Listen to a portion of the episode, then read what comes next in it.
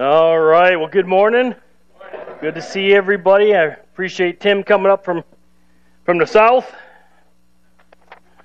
Well, he's from Texas originally, so um, yeah, good to have him come up. Appreciate that. Continue to pray as we uh, ask God to provide us for our uh, new music guy. It's nice having actually went in with the Grace Kids and uh, brought his guitar in there, and they had some live music. So um, I asked Logan how it went, and he goes, and that was all happened. So I, I hope he's okay. He, he looked a little bit like, I'm not sure what's going on. Uh, but again, I really appreciate him doing that. Um, some of you guys know that early on, uh, actually, right, almost right after Kim and I got married, we lived out in Nebraska, of all places, and we worked at a Christian camp, which was uh, really awesome. And um, and what we would do is, so it was a year-round camp, and so we would have in the summertime, you know, week-long camps, and in the the fall, we'd have like hunting camps.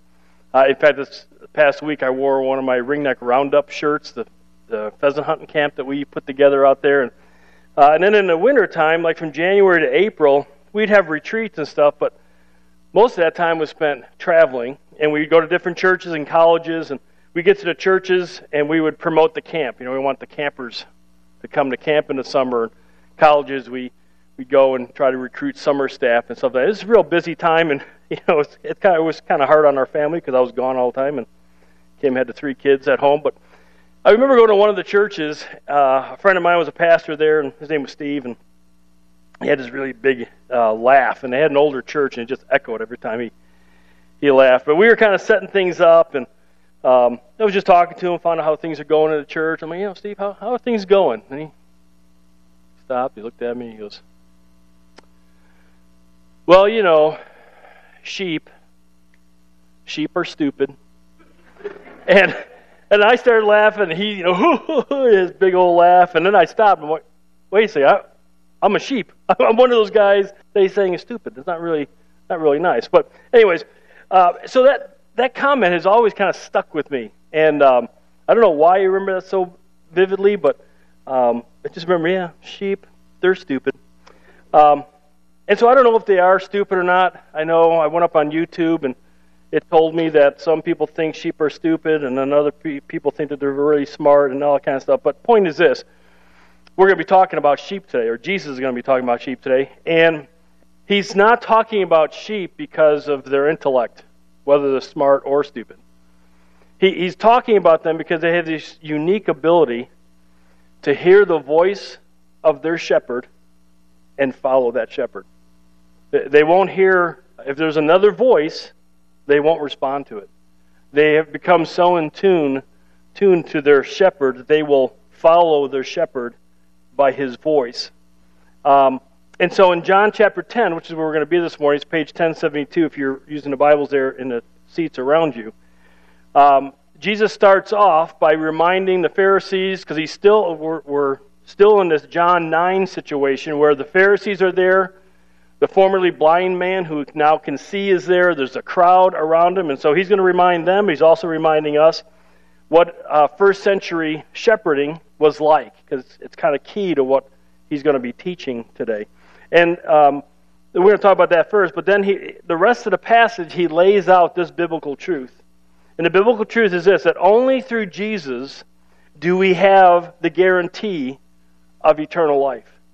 It's only through Jesus that we have the guarantee. In other words, He's the one who gives it. And again, we've been all previous nine chapters, there's been a point in time in each of the chapters where Jesus or the disciples make it clear that He is the one who gives eternal life. Eternal life does not come through any other thing, uh, event, effort on our part, religious, irreligious, it doesn't matter. He gives life. And then we're going to learn something more today that He secures our eternal life. He makes sure that it is there for all of eternity in this life and into the next. But before we get into that, let's hear how Jesus um, explains how they did shepherding back in the day. Uh, here again, uh, truly, truly, I say to you, uh, he says this a lot. Uh, truly, truly, I say to you, or hey, listen up, this is important. Uh, by the way, um, I was reminded I should do this from time to time. I didn't do it in the 9 o'clock service. But for those who are first time attenders, uh, I put in parentheses or I highlight words And the reason why I do that is as I'm reading, uh, I'm not the brightest person in the world, and so uh, I have a tendency, you're probably not to like this, but I, I'll read a passage and be like, what? I don't remember what I just read. So, what I've taught myself to do is as I'm reading, I put in parentheses, I, I put I highlight words just to try to keep myself connected to the passage. And so I thought, well, maybe it'd be useful, and I found out from some of you that this is very useful. So hopefully you like this. Maybe you won't.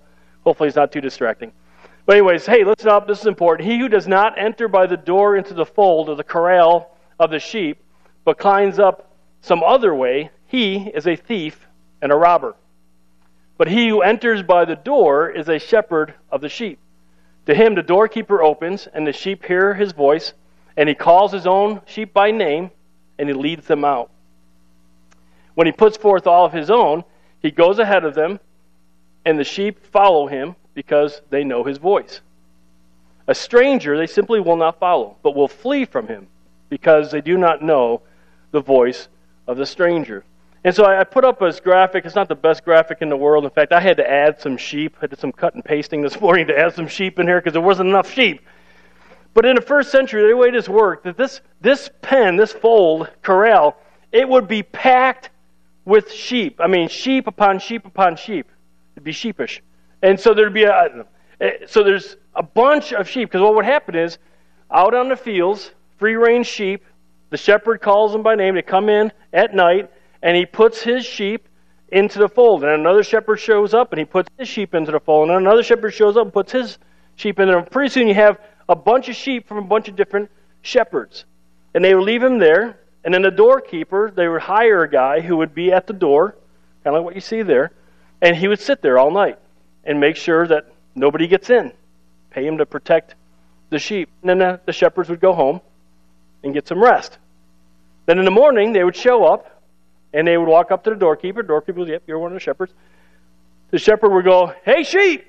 And then the sheep would go, oh, that's my shepherd. And one all the way in the back would go, excuse me, boys, excuse me, excuse me, excuse me, it's kind of a bad idea. But, anyways, they would kind of move. Love that one. Anyways, I just thought of it. I didn't, it's not even in my notes. Uh, no, seriously. And so, anyways, so all these sheep would start moving around, and the, the guy keeps calling for his sheep, and those sheep would show up, and once he had them all, count them all, okay, got them all, and he would walk on. Another shepherd would walk up, and then he'd be like, hey, sheep! And everybody, oh, that's my guy. So then they would all work their way through and bounce into all these sheep, and pretty soon he'd have all the sheep, and he'd walk away. And it would just happen over and over and over again. If somebody else wanted to get to these sheep that were not a shepherd, they would either come over the wall, which would not be good, um, or like even if another shepherd, shepherd came up and then started talking, none of the other sheep would follow except for his sheep. And so, what Jesus is trying to tell them, hey, listen, religious leaders, you're trying to get to my sheep the wrong way. They're not smelling what he's cooking, and so he decides, okay, I'm going to continue on with this point. Now, as he continues on, um, he's going to actually fulfill two of this in this illustration. There's two aspects here. One, just like this guy here, he is the door. So it's not like him standing holding a door. He is the door. All right? And he's also the shepherd uh, who calls the sheep. And so let's see what Jesus has for us. So it says, So Jesus said to them, again, Truly, truly, I say to you, hey, listen up. I am the door, again, to the sheepfold, of the sheep. So, in other words, people who want to get into Jesus' fold, people who want to get into um, Jesus' group of sheep, uh, those who want to have eternal life, kind of where he's going with this, has to go through Jesus. All right? That's what he's saying here. All who come before me are thieves and robbers. So he's, again, he's got the Pharisees standing there, the religious leaders. He's got a crowd there. He's got the man who's born blind who now sees. And, he's saying, hey, these previous leaders of Israel, and he's talking about the ones who are not following God, okay? Um, so he says, all who came before me are thieves and robbers, but the sheep, people who follow God, did not hear them. So there is always this, um, the remnant is kind of what they're called in the Old Testament. No matter how bad the religious leaders or the political leaders of Israel got, who were supposed to be leading Israel toward God, no matter how bad they got, there's always some who remained faithful to God. And they didn't listen to the leaders who were telling them to go in a different direction. That's what Jesus is saying. He's saying it for a reason, which I'll explain here in a second. He says, I am the door. If anyone, so this is anyone, people, us here in the room, enters through me, he will be saved. Saved from what? Well, be saved from their sin and hell, and they'll have eternal life. And will go in and out and find pasture. In other words, once you come to Christ and you say, I want you to be my shepherd, he forgives you of your sin, and you become part of his fold, then he calls you, and then you follow him. And as you follow him, he protects you and he provides for you. That's what the in and out he's talking about here. The thief, the lead is unwilling to follow Jesus, comes only to steal and kill and destroy. In other words, they end up keeping people from God, leading people away from God. And we've got people doing this today in churches that are not teaching from the Bible, but teaching what they want. They're leading people away from God. I came that they may have life, and he's talking about spiritual life. And not just life, but have it abundantly. That Greek word there, perisson, means it goes beyond what is necessary. It's, it's way more than what we deserve as sinful people. And so, Jesus is the door. And so, if you're here this morning and you're, you're uncertain about whether you have eternal life or not, the Gospel of John, John said, I wrote this that you might know you have eternal life. And so, he's going through the life of Jesus and explaining to us how it was that if you want to be confident that you have eternal life, it's only through Jesus. It's only putting your faith in Christ. And then when we do that, we're saved. We're saved from our sin and the consequences of our sin, which is judgment from God, which is eternity in hell. And we're given entrance into heaven. We have a relationship with Him. When we die physically, we get to go to heaven. While we're on earth, we have Jesus who leads and directs us. Now, He does that, of course, through His Word. And as Jesus says to do life this way and to do life that way and to respond to situations this way and to and uh, you know trust me in this area and trust me in that area, then He provides and He protects. It's only when we kind of go off, right, where that provision of protection goes away because he, He's not going to allow us to keep going in that direction. He wants us to follow follow Him. And then this is the abundant life. This is the life that we don't deserve. We don't deserve that kind of life here on this earth, and we certainly don't deserve that kind of life when it comes to heaven and eternity. And he says every spiritual leader before him was a thief and a robber. Again, he's, he's speaking about these uh, those that were disobedient to God and they were leading people away from God. The, the former leaders of Israel, they actually killed his prophets, just like these religious leaders are trying to get at Jesus and to kill him. And then they led people away from God, and so people didn't understand what salvation was all about, and, and they, and they found themselves when they died physically spending eternity and hell. Fortunately, there were those who heard the voice of God in the Old Testament, who followed God and did what God wants. And so, what Jesus is doing here, he's saying, hey, this group of Israel people, this group of Jewish people, what are you going to do? This is your opportunity. Are you going to follow God, moi, or are you going to listen to the religious leaders to do what they say to do? Which, which voice are you going to follow? Which voice are you going to make part of your life? And so, in the next verses here, he's going to make his case for why he is the good shepherd, why he is the one that you should follow in this world, that they should have and we should have. And he says this I am the good shepherd. Well, how do we know? Well, number one, the good shepherd lays down his life for a sheep. He's going to die for us. He who is a hired hand and not a shepherd, who is not the owner of the sheep, sees the wolf coming and leaves the sheep and flees, and the wolf snatches them and scatters them. Now, why does that happen? Well, he flees because he's a hired hand and not concerned about the sheep. I am the good shepherd. How do we know? Well, number two, I know my own, and my own know me. In other words, there's a relationship there we'll talk about here in a second even as the Father knows me and I know the Father. So this, this knowing that Jesus has with his and the sheep knowing him, it's similar to the relationship that I, he now has as God, the, God the Son in flesh that he has with God the Father, which is pretty awesome. And, as I've already said, I lay down my life for the sheep. Number three, I have other sheep which are not of this fold. Well, who are they? We'll talk about that in a minute. I must bring them also, and they will hear my voice, and they will become one flock. So, in other words, one flock with the Jewish people who are believing in Jesus, with one shepherd. Of course, that's Jesus. For this reason, the Father loves me. What reason?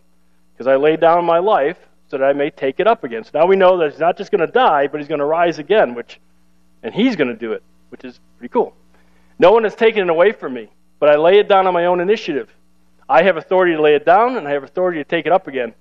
So reason number four why he's a good shepherd this commandment I received from my Father. And so there's several things here that says, as he's saying, hey, here, I'm a good shepherd, and here's why. The first one is this that he'll die for his sheep. He said, I'll lay down my life. He's going to sacrifice himself just in a few months' time here. He's got some more teaching to do, but then eventually it's going to be the upper room, John 13. He's going to do a bunch of teaching through there, and then he's going to be arrested. And the, the religious leaders are finally going to have their chance, and they're going to put him on a cross with the help of the Roman uh, government. But it's, it's, that's not the reason why he's there. The reason why he's on the cross is because he's, he's willingly giving himself up. He's going to die for his sheep. God the Son became man so he could die for mankind so that we would no longer have the weight of God's judgment for our sin hanging over us. We could have our sins forgiven. We could be made right with God. And not only have Him taking care of us in this world, but when we die physically, to be able to spend eternity with God in heaven. We could be part of Jesus' fold. A, a hired hand can't do this. A hired hand, anybody else could not do this. There's, they don't have the skin in the game. They don't, they don't own the sheep. They don't care about the sheep. There's no relationship there between the sheep, which is a, the second thing, is that he's a good shepherd because he loves the sheep. And you say, well, I didn't see love in there. I get it. But the word know in the Greek means to have a relationship or a relational love for somebody. It's knowing somebody personally. It's a, it's a personal relationship. And so what Jesus is saying here is, listen, I'm the good, I'm the good shepherd because I want to have a personal relationship with you, my sheep. And not only is that going to be kind of a cool thing, but it's, the, it's the same kind of relationship that I have with the Father now, because now God the Son has become man. And so that's an intimate relationship. That, that's a relationship that, again, talk about abundant life. We don't deserve that. We don't deserve to be able to have a relationship with the God of the universe that is intimate, that He knows us, He knows us by name, and we can know Him as well. And then Jesus slips in this little shocking truth. And he says, I have other sheep. And so, one of the things that makes him a great uh, or a good shepherd is that he unites his sheep. He's saying to these people, he, doesn't, he just kind of drops it and then walks away with it. It's kind of interesting. But he said, I have other sheep. And I'm going to bring those other sheep. They hear my voice. I'm going to bring them into the fold. Now, who's he talking about? Well, he's talking to Jewish people. So it can't be to Jewish people. He's talking about everybody who is not a Jew. You and me. The Gentiles, as the Bible calls them. And so he's saying here, hey, listen, salvation is not just for the Jewish nation, it's for everybody. Everybody has this opportunity to be shepherded by Jesus, to be a part of his fold, to have a relationship with him that he knows you and you can know him, and you can be confident of having that relationship. Today we call that the church. Acts chapter 2. The Holy Spirit came and he, he initiated what we call today the church. And so all Jewish people who place their faith in Christ and all Gentile people who place their faith in Christ, they become the church. We are a small pocket of the greater church that's in this world. And then the other thing that causes him to be a good shepherd is that he obeys the Father. Now, again, he throws it at the end of this, but he's saying, hey, I'm going to die, and I'm also going to raise myself up again. But he's saying, I'm doing this willingly. God wants me to do this. It's commanded by God the Father to do this, but I'm willingly doing this. I'm, I'm willingly offering myself up. I, not only that, but I have the authority to die, and I have the authority to rise, raise, it's hard to say, raise myself from the dead, right? Raise, rise myself, raise myself. So raise myself from the dead. It says that God loves him for this. It's not like it's not that he loves Jesus because he's doing something. No, he loves him that he has that same passion. And of course he has that. He's God the Son. He has the same passion to see people come to Christ, and he willingly and freely sacrifices himself, and then he's going to defeat sin and death by rising from the dead. So this got the religious leaders uh, into another argument. And some of them are saying, hey, man, this guy is demon possessed, or he's insane. The other ones are saying, no, he's not demon possessed. How can a demon possessed man, you know, heal this blind guy right down here? I mean, this, this can't happen that way. And so Jesus must have taken the opportunity to leave at that point, to get out of Jerusalem, because John chapter 10, verse 22, um, it actually is two months later. So we, we didn't see this. No one told us this, but as you study it out, um, there's this feast of dedication. Uh, it's during the month of November and December. So you remember he was in Jerusalem for the Feast of Booths we talked about. Now he's in this other feast, the Feast of Dedication. This is, uh, this is not um, one that's commanded in the Old Testament, one of the big four. This is something they added on later. And let me just really quickly give you the backstory to that. So during uh, the period of time, what we call the intertestamental period, or, or the time of silence, um, Nehemiah chronologically is the last book of the Old Testament, and Matthew is the first book of the New Testament. And so there's 400 years between there. So Israel existed for 400 years, and God was silent. God wasn't speaking to them. During that time, um, about 164 years before Christ, towards the end of this 400, 400 year period, uh, Antiochus Epiphanes, he's a Syrian king. He comes into Israel, he takes over Israel, and he just, he just you know, abuses them and he oppresses them, and he goes into their temple and he sacrifices a pig on their temple altar, which desecrates the altar. Nobody will worship on that altar again. A guy named Judas Maccabeus, you might have heard of 1st, 2nd, and 3rd Maccabees, um, some apocryphal books, but it's the history of Israel basically that was taking place during some of those years.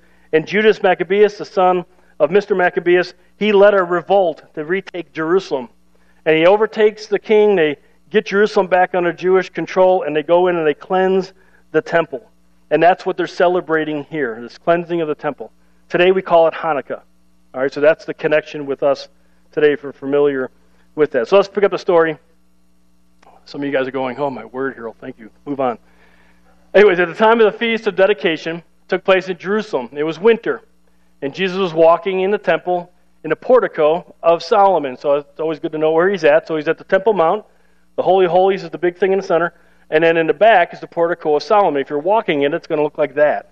So if you kind of picture it as I'm reading, picture Jesus walking along. He's got the little religious leaders nipping at his heels. And he's got a crowd around him. Maybe the blind guy came back after two months. I don't know.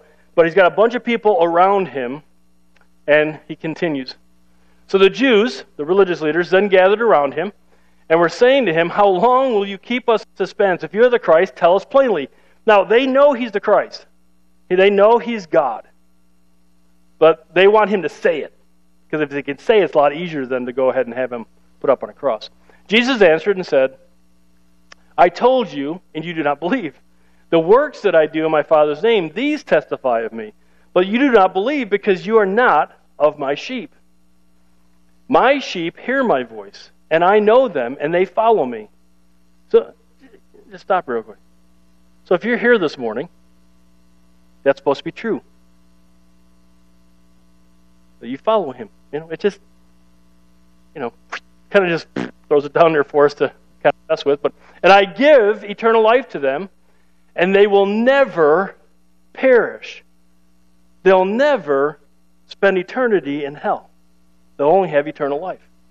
And no one, not you, not God, not anyone or anything, will snatch them out of my hand. Wow. My Father, so he ups the ante here, ante here, says, Who has given them to me? So we're a gift to, from God to Jesus. Is greater than all, and no one is able to snatch them out of my Father's hand. Not you, not Jesus, not anyone or anything. So when we place our faith in Christ, Jesus has us, and then God's hands are over Jesus. Now, of course, God doesn't have hands, spirit, but you get the point.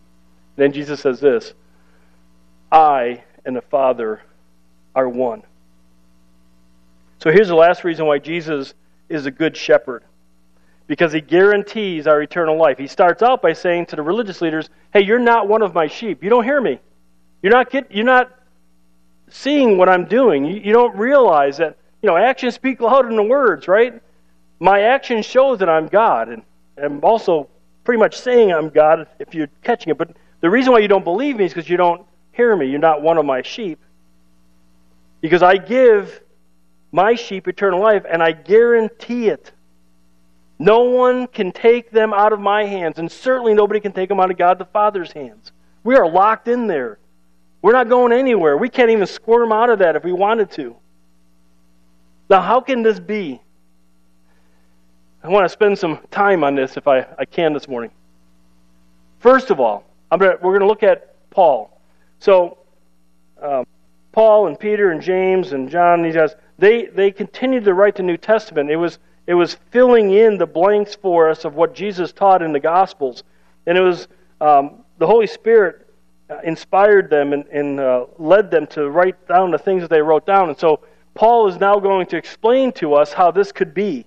How does this happen? And so the first thing he says this in Ephesians chapter 1, 5, so right away at the beginning of, of his letter, it says, He, speaking of God, predestined or chose us to adoption as sons through Jesus Christ to Himself, according to the kind intention of His will. So, by the way, God didn't save you and me because we're so special. He did it because of His will, because of His kind intention. Now, here's the deal God chose us, and He adopted us. What's so big about adoption? Well, today, adoption is not that big of a deal. Because in this day and age, you can get rid of your kids any way you want. You can get rid of your parents any way you want. It's really not, not a whole lot of commitment going on there. If you really want to get out, you can get out. But in the first century, in the Jewish culture and the Roman culture, if a person adopts a child, that child legally can never be, be rejected by the parents. Their children that they birth, they can get rid of them but they can't ever get rid of a child that they adopt. Because the law says you can't do that. Just interesting, right? But here's the deal. When we're reading scripture, we have to understand what are the what's the first audience who's hearing this understanding here.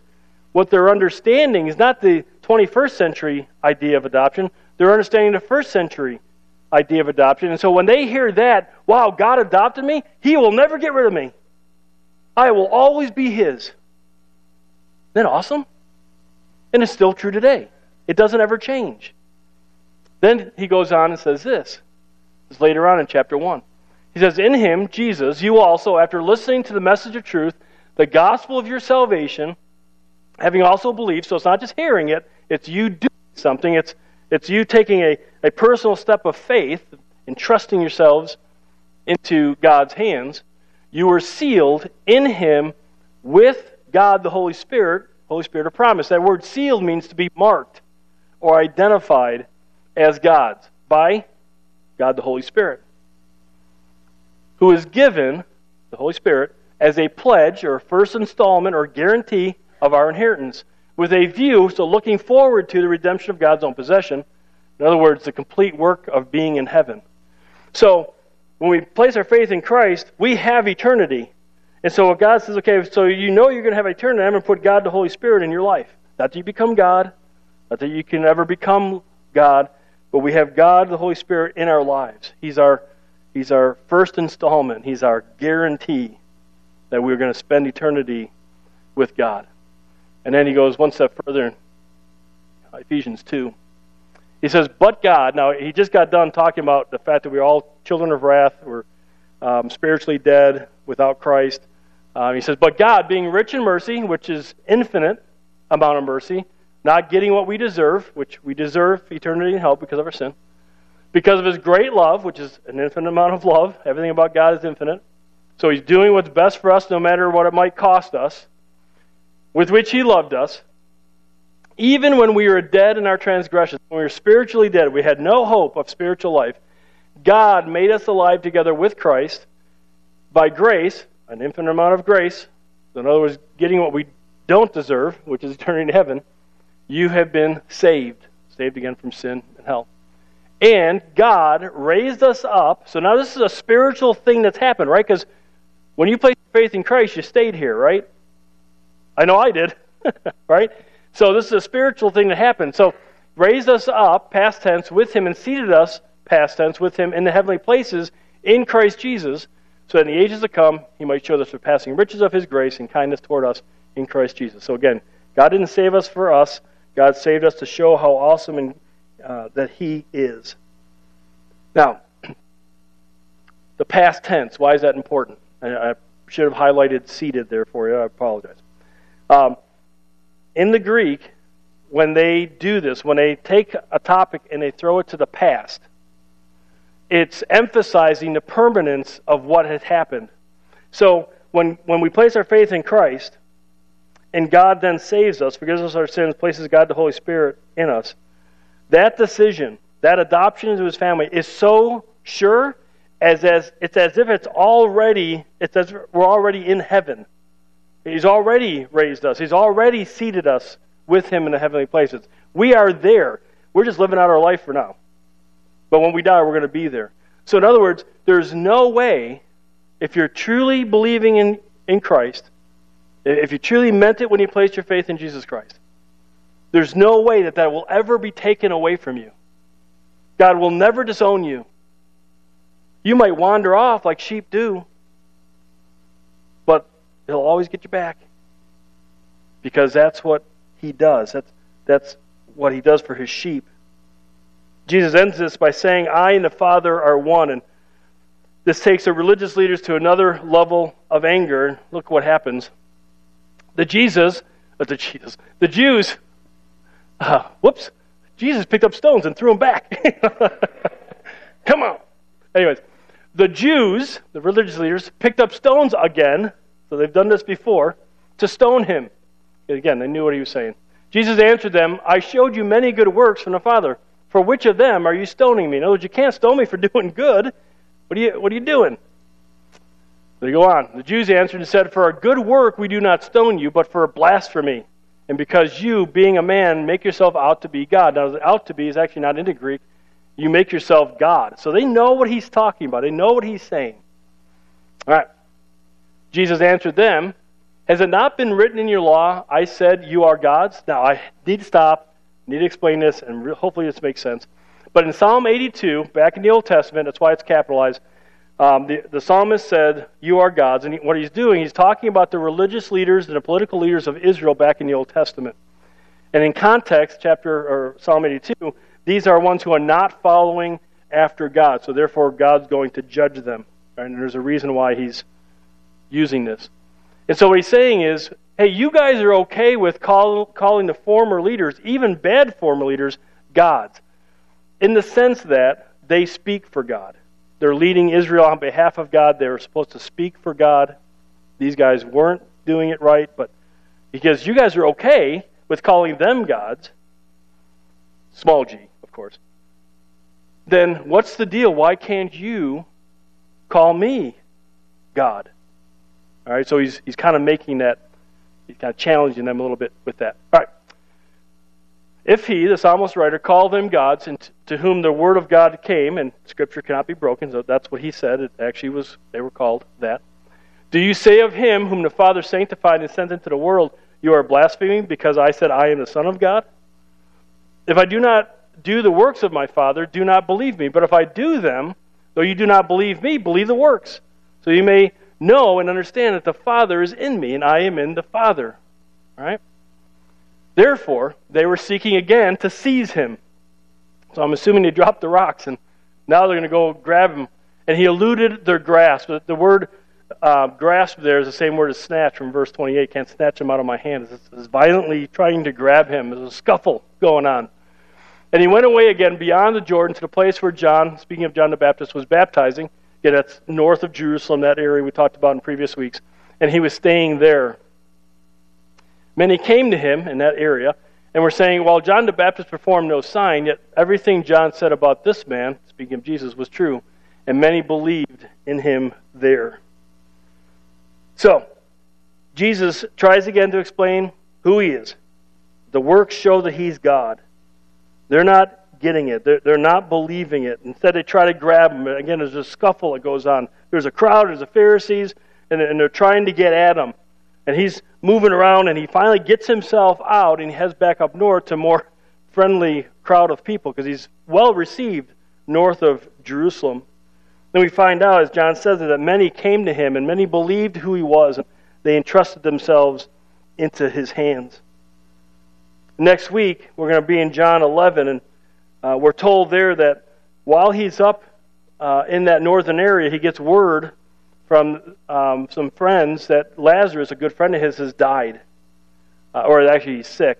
And Jesus decides to stay up there for a few extra days and allows Lazarus to die. He could have gone down and healed him, but no, he chooses to stay up there and he allows him to die. Now, why would he do that? Well, you have to come back next week and find it out. Or you can read ahead. Uh, but for now, what are our takeaways? What do we pull from John 10? Well, first of all, it's this.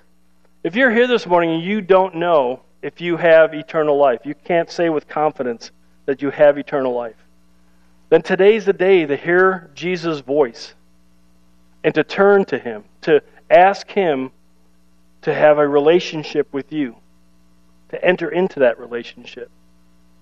He died for you to make that happen. And so, how does that happen? Well, it's actually really simple. It's you having a conversation with God. It's, it's your heart to God's heart. And it's just saying to Him, hey, listen, I know that I'm a sinner. I know I've broken your laws. I know I've disobeyed you. I know I've disobeyed the people who you told me I'm supposed to obey. You know, I've done things wrong. I know. And, and you guys, listen, everybody knows that about themselves, right? I think we'd all be pretty honest with ourselves. None of us are perfect. And so it's just admitting that and saying, God, I need your forgiveness. I want this relationship with you. I want to know that I not only have eternal life, but that you'll be here for me, providing and protecting me. And then it's just believing, believing what God says about what Jesus did. That somebody had to pay for your sin. It's either going to be you or it can be Jesus, who God the Son became man so he could do that, human so he could do that. And he, he takes our place, which is, again, unbelievable. That's the love that's a lot of us can't even begin to understand, but we can believe it anyways. We can put our full weight of trust in what God says and then just confess it. Just have a conversation with God about that. Your heart to His. So I like to do this morning. I don't do this every week, but um, I like to do it this morning. Uh, just go ahead and close your eyes. And if you're here this morning, you're like, man, I need that. I, I want that for my life. I want to know that I have eternal life. I have a relationship with the God who created me. I'm just going to lead you in that conversation. Is your heart to God's heart. Now, if you've done this before, I have to always seem to remind us of this. If you've done this before, if you truly meant it in the past, at that moment in time, your salvation was secure. And it's secure for eternity. You don't have to keep praying that prayer over and over and over and over and over and over again. It's spiritual birth we talked about in John 3. It only happens once. And so this morning, if you need to have that conversation with God, let me just kind of lead you um, in that conversation that you can have just your heart to God's heart. and Just say, God, I know that I'm a sinner. I know I've disobeyed you and I disobeyed others and done things wrong. And I need your forgiveness. But I also know, I believe, I'm, I'm putting my full weight of trust that Jesus took my judgment on himself. So I'm telling you, I believe in Jesus. I'm trusting you to be forgiven and believing what you said. I'm trusting in Christ and Christ alone for my salvation. So just keep your eyes closed. And if you've made that decision this morning, I would I would love to know that. Uh, I'm not going to come chase you down necessarily, or I'm not going to make phone calls or anything. Just raise your hand up and just let me know you, you prayed uh, that prayer this morning so that I can be praying for you as well. And of course, I'm always available. Need to talk, just put your hand up real quick and put it back down. Okay. All right. Let's go ahead and you can open your eyes before you fall asleep. We got one last thing. For those of us who are believers, those of us who put our faith in Christ, Jesus said that I, I lead them, they follow me. Um, and so the question is, are you following Jesus? Are you doing life the way Jesus said to do life? Because in that is his protection and his provision. And so the challenge for us this morning, those of us who say we've placed our faith in Christ, is to evaluate that. Am I doing life the way God wants me to do it? Or am I starting to wander away from what God wants? Let's go ahead and stand. We'll close in prayer. Heavenly Father, uh, just thank you so much for John 10. Just the words here from Jesus, uh, just one of my favorite passages. So good, so plain. Lord, I pray for anyone here in this room that um, I'm praying that some have prayed and maybe just didn't want to acknowledge it. But Lord, is there those here who don't know you that you won't let them rest until they have that right with you, that they receive your offer of salvation? And Lord, for us who have already done that, I pray that you would help us to, to follow after Jesus, that we would hear his voice, and that we'd follow after him, and we'd do life the way he says to do it. And in all of that, just like our salvation is to bring you honor and glory, may our lives do that as well. In Christ's name, amen.